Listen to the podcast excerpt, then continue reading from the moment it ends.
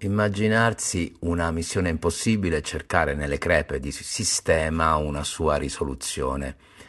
Scopro ieri con stupore e meraviglia la seguente notizia. La cantante, ballerina, soubrette, attrice, scrittrice, ma diciamo pure coi tempi che corrono anche vedette, che poi è il grado superiore a soubrette, Pamela Prati, tenterà di partecipare alla prossima edizione dell'Eurofestival come rappresentante della Serenissima Repubblica di San Marino.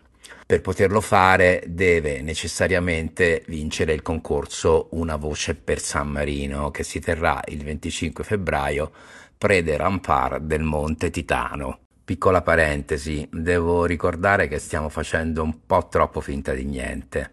È chiaro che siamo diventati a tutti gli effetti dei professionisti del baratro, in una disperazione a stento controllata dove la parola d'ordine è frustrazione.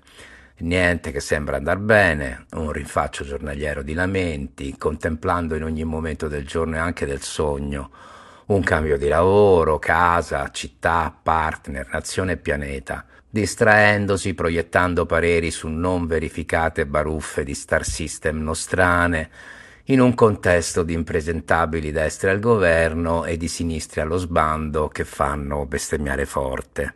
La possibile fine non si percepisce attraverso i sacchi dei cinesi, né nei giorni spesi al centro commerciale, quanto in un corretto che ha sostituito efficacemente la censura. L'esponenzialità con la quale crescono i minuti spesi gobbi e presto anche ciechi di fronte al cellulare o alle conf call, o anche i washing aziendali, mimetizzati da sospette campagne di wellness con sensibilizzazioni psico, eco, biogender e vatte la pesca, che a uno gli viene da dire ma se ci tieni così tanto a me pagami di più, no? L'imperativo quindi è distrarsi, distrarsi possibilmente con della porporina come questa. Contestualizzare il mondo della musica dove l'artista Pamela Prati muoverebbe i passi per raggiungere la venue dell'Eurovision sita in Liverpool è presto detto. Trapper che vivono al massimo due stati, i soliti one hit wonder, gente che canta in corsivo, indie con i soldi di papà, cantanti melassa un tanta banalità presi a esempio da Metra Ponce per la rinascita del PD, artisti con la credibilità che vacilla in un solo spot del caffè o di una nave da crociera. D'altronde, chi non vorrebbe accorciare un mutuo o accenderne altri con del cash veloce, ci mancherebbe. Peraltro, i suoi rivali al concorso sono sulla carta più o meno della sua caratura artistica, senza dimenticare che a lei si deve un po' di riconoscenza per il suo piccolo capolavoro di costume, e cioè la famosa truffa romantica perpetrata dal personaggio di fantasia Marc Cartagirone ai suoi danni, che produsse un ragguardevole e indimenticato monteore televisivo.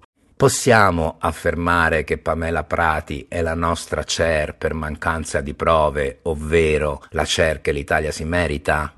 Possiamo dire che l'Eurovision è stato sempre avanguardia di canzoni mediocri cantate in idiomi cacofonici da cantanti vestite di merda e poi emulate con perfetti lip sync in dei locali all'aperto del Mediterraneo? Possiamo sperare che una piccola repubblica incavata nella nostra penisola venga rappresentata da un ultra sessantenne con una canzone probabilmente latina e divenga emblema e modello orgoglioso di elder woman empowerment? Insomma, possiamo sognare?